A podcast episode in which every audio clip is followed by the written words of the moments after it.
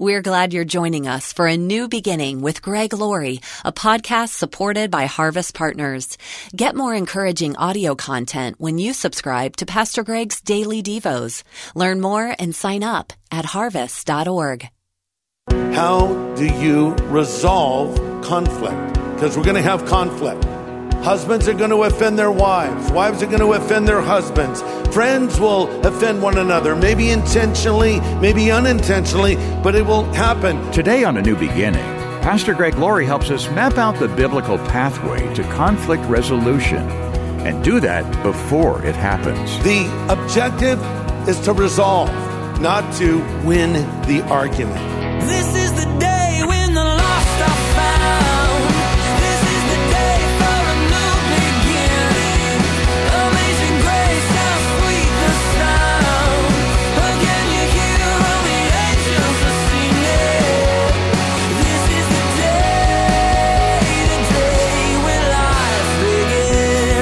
so many arguments, as one person is making her point, the other person is formulating his response. He's not really hearing her point, he's preparing his counterpoint. It's tactical gamesmanship, and they're keeping mental score. Well, hopefully that doesn't sound familiar. But if it does, today on A New Beginning, Pastor Greg Laurie helps us learn to resolve conflict by following an example we see in Scripture. Today, practical help for everyone.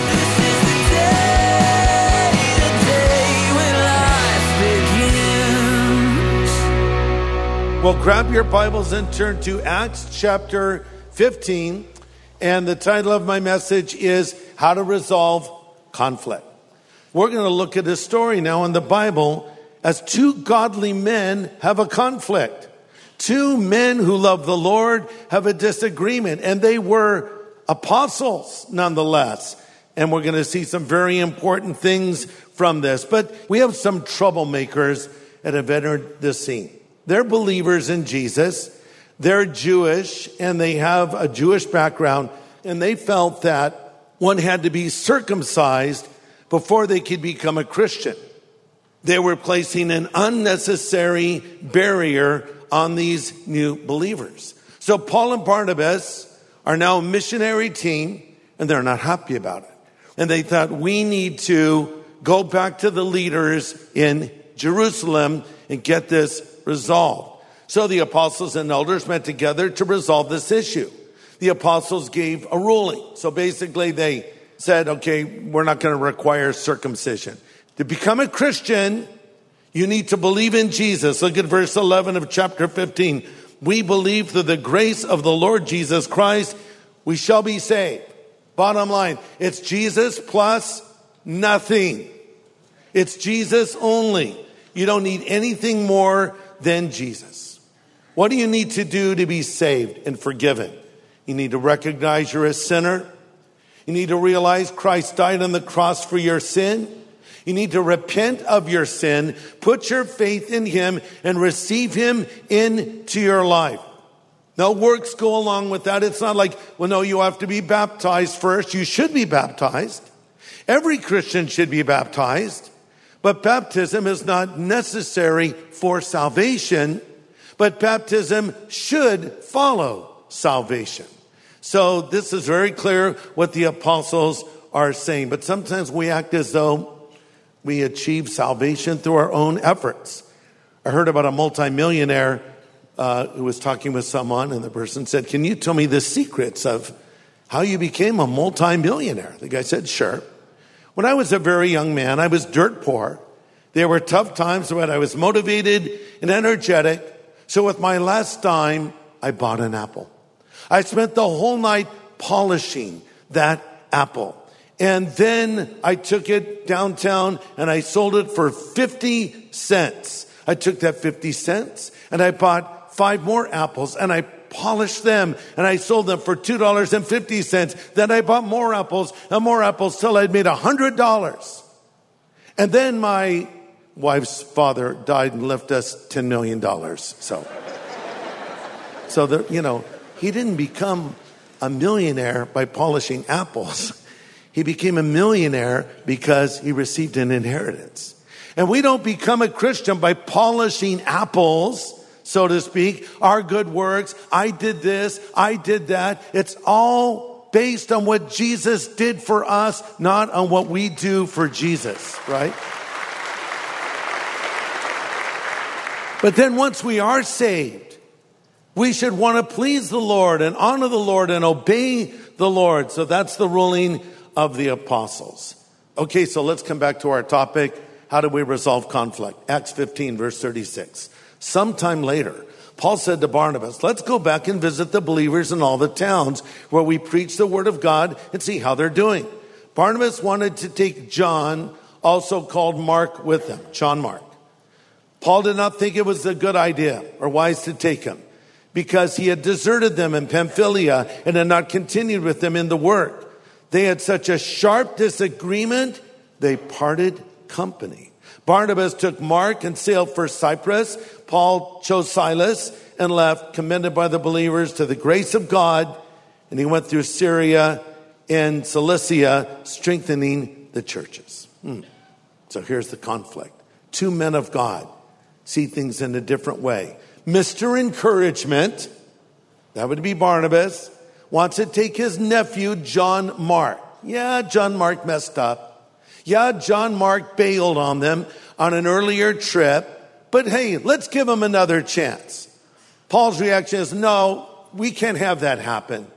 We can't have someone walk away from us in the middle of one of these ministry trips we're taking. So they disagreed with it. The friction developed and then they parted ways. So now let's answer the question, how do you resolve conflict? If you're taking notes, here's point number one. The person you're disagreeing with, don't talk about them, talk to them. Don't talk about them, talk to them. Paul and Barnabas had this conversation face to face.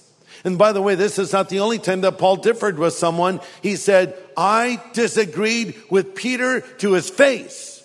That's kind of heavy duty. Peter and Paul having an argument. What would you do if you were there? What side do you choose? Peter? Paul? It's like your parents fighting, right? You, you don't know how to react to it. The battle of the titans. They had disagreements. And here's the thing if you know someone who's a Christian and maybe they're doing something they should not be doing, and because you love them, you go to them, you're being a true friend. Because the Bible says, faithful are the wounds of a friend, but the kisses of an enemy are deceitful. Open rebuke is better than secret love. Don't talk about them, talk to them. Don't post a comment on their post publicly for everyone to see. You have a relationship with them. Text them directly. Call them directly. Better yet, sit down with them because a true friend stabs you in the front, not in the back. Go to them. And a lot of times we won't do this. We'll just let it fester and we'll become more angry. Now, by the way, on this particular argument, Paul was in the right, I believe. And, uh, but you want to talk about these things because we'll gossip and spread information we don't even know if it's true. Matthew 18, 15 says, if another believer sins against you, go privately, point out the offense. If the other person listens and confesses, you've won that person back. So I like to go to the person. I want to get my facts straight. How many of you are married? Raise up your hand. You're married. When you're married, you're going to have conflict. Let me say a word to single people. How many of you are single? All right, listen to this. No man and no woman is going to meet every one of your needs. If you go into marriage saying, man, when I find that right guy, riding on a white horse, he's going to change everything. One day, my prince will come. Right. Stop watching Disney movies. Or the guy says, Oh, I'm going to meet her one day on the beach just as the sun is setting, the golden hour. She'll come running to me on the beach in slow motion. Okay, however you meet, reality is going to kick in. And you're two imperfect people in a relationship. And you have to work through these things because conflicts are going to come. I've had couples come to me and say, Greg, would you perform our ceremony? Would you marry us? Well, let me ask you, are you both Christians? Oh, yes. How long have you known each other? Six months. Okay. Have you guys had a conflict or an argument? Oh no, we love each other too much. Yeah, no. Go have an argument. You're going to have to learn how to resolve conflict. And that's so important. So when you're having a conflict in your marriage, you want to learn how to listen. Listen to what your mate is saying. I know you have your counterpoint. I know you have your argument. I know you think you're in the right and they're in the wrong, but at least listen to them and hear what they're saying. Try not to let it escalate. Don't raise your voice. Don't insult them. Don't call them names. Don't say things like, you always, because they don't. Try to remain calm. Hear what it is they're saying and never fight in front of the kids. Ever. Make that a hard rule in your house. Now, once you've heard them, you state your point of view. Hopefully they'll listen to you as you've listened to them. Now you need to try to find a compromise, perhaps some kind of resolution. Ephesians 4:26 says, "Don't let the sun go down on your anger." In other words, don't go to bed mad at each other. Fight to resolve, not to win. If you go into it to win, you lose even if you win. The objective is to resolve, not to win the argument. Pastor Greg Laurie will have the second half of his message in just a moment. Hey, everybody, what are you doing this weekend? I'd like to hang out with you at Harvest at Home. What is Harvest at Home? It is a time of worship and Bible study exclusively designed for people that are viewing in from all over the place. So you can be a part of our extended congregation at Harvest at Home. Join us this weekend, Saturday and Sunday, for Harvest at Home at harvest.org. Well, today, Pastor Greg is helping us learn to resolve conflict biblically. His first point when you disagree with someone, don't talk about them, talk to them. Let's continue. Number two, forgive the person you have the conflict with. Forgive the person you have the conflict with. You say, well, Greg, they, they, they don't deserve my forgiveness. Listen, forgiveness, according to C.S. Lewis, does not mean excusing. So maybe they don't deserve your forgiveness, but you forgive them anyway. I remember I was having a meal years ago with Cliff Barrows. Cliff Barrows was a longtime associate of Billy Graham.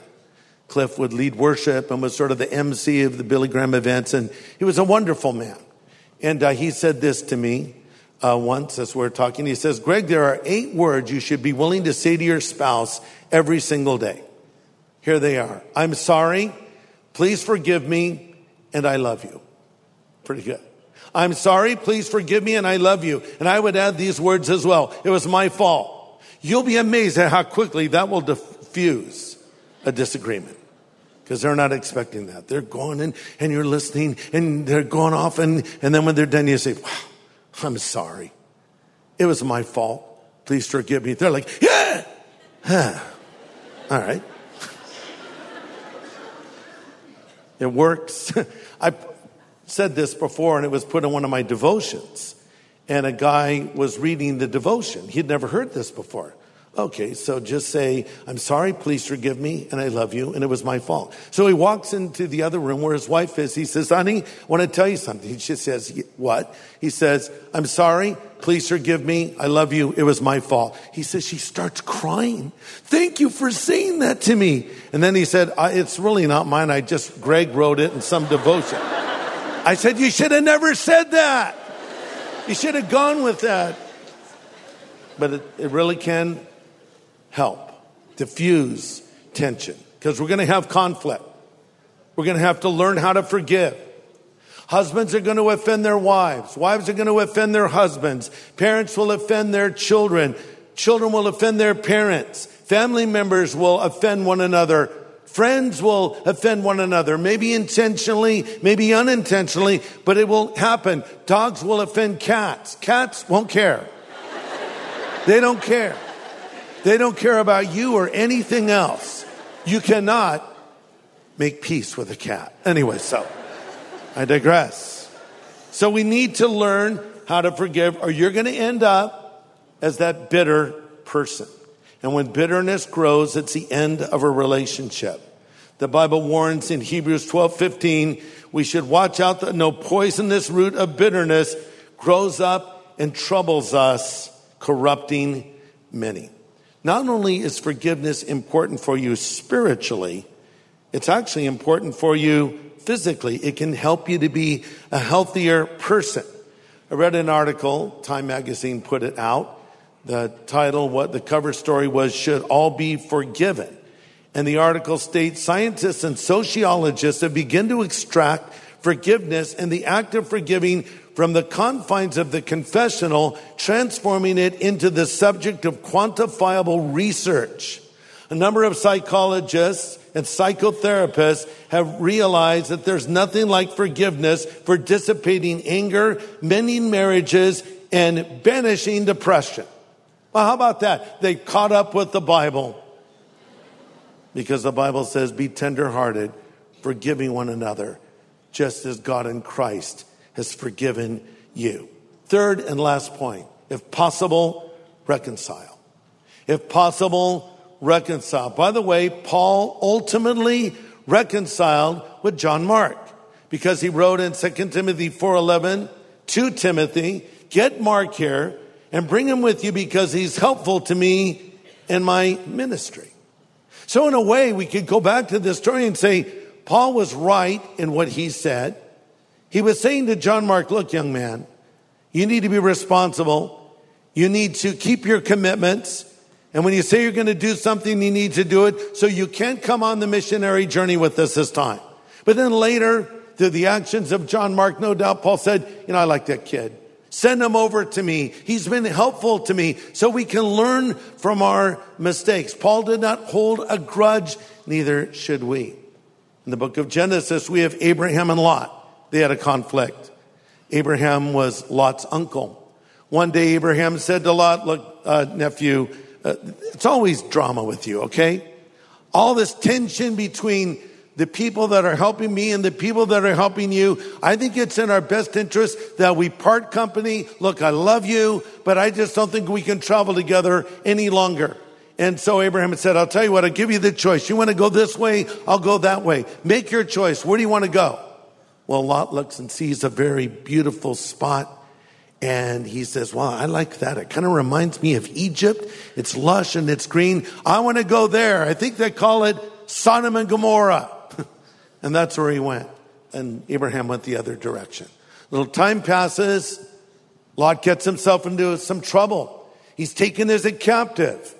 Now the news came to Abraham, your nephew has just been captured. He's a hostage.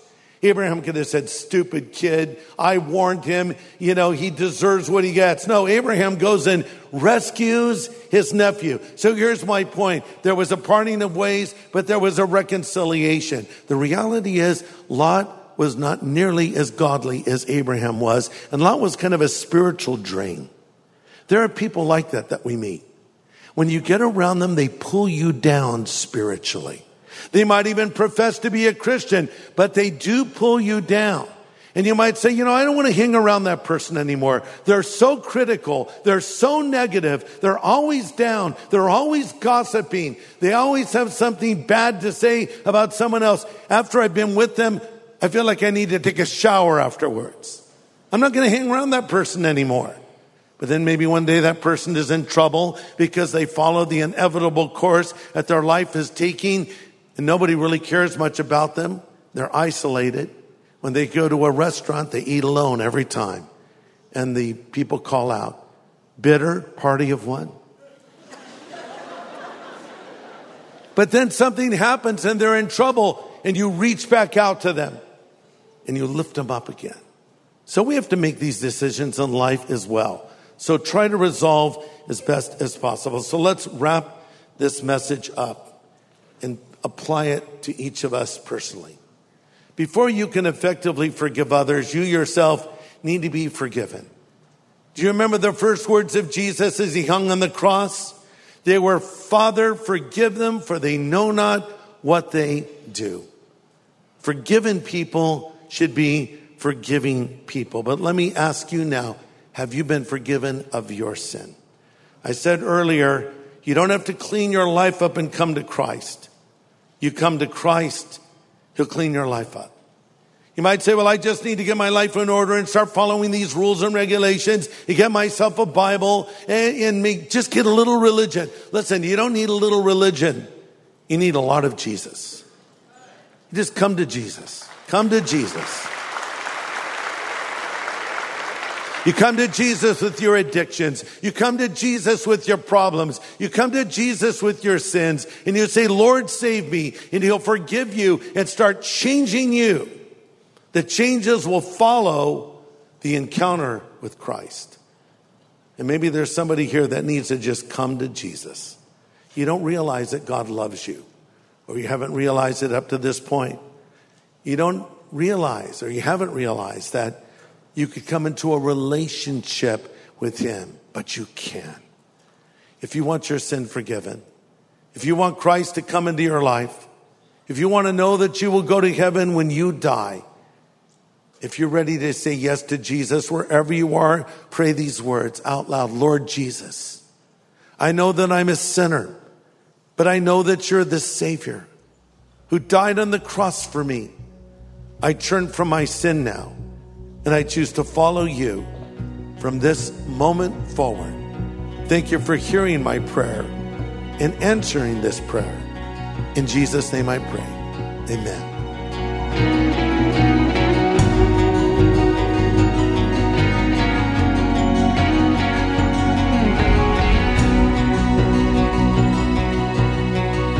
Such an important prayer. Pastor Greg Laurie praying with those asking the Lord to forgive their sins. And if you've just prayed that prayer and meant those words, then your sins have been forgiven and you're a new child of God. And we want to welcome you into God's family, and we want to send some resources to you to help you get started in this pathway of faith. We call this resource collection our New Believers Growth Packet. We'll send it free of charge when you call us at 1 800 821 3300.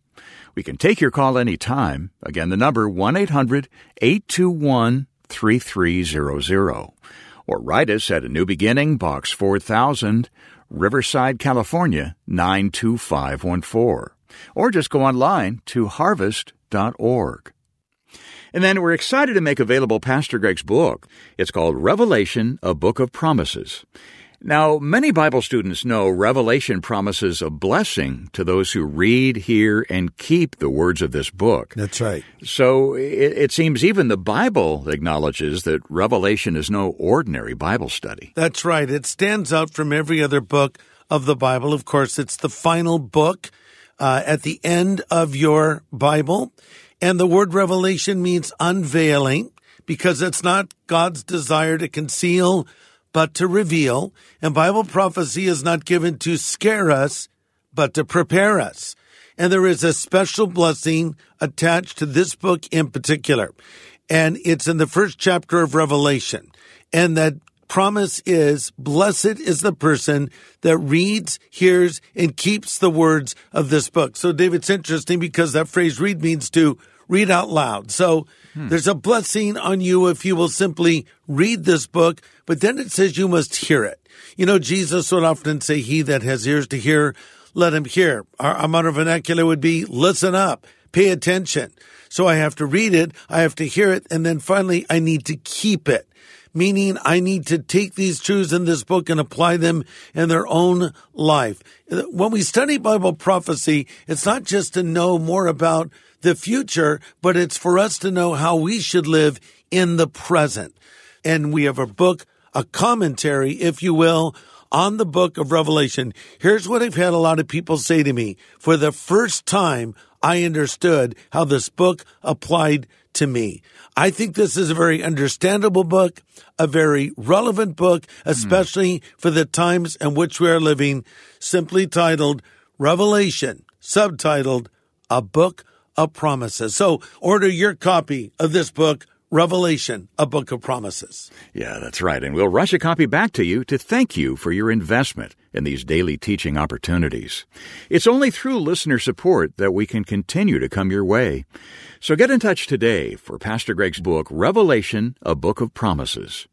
You can write us at A New Beginning, Box 4000, Riverside, California 92514 or call 1-800-821-3300. That's a 24-7 phone number, 1-800-821-3300. Or go online to harvest.org. Well, next time, as Pastor Greg continues our revealing studies in the book of Acts, he brings us a timely message called How to Look Up When Things Look Down. Join us here on A New Beginning with pastor and Bible teacher Greg Laurie.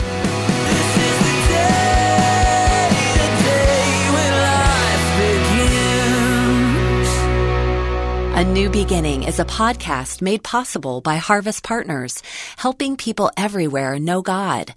If this show has impacted your life, share your story, leave a review on your favorite podcast app, and help others find hope.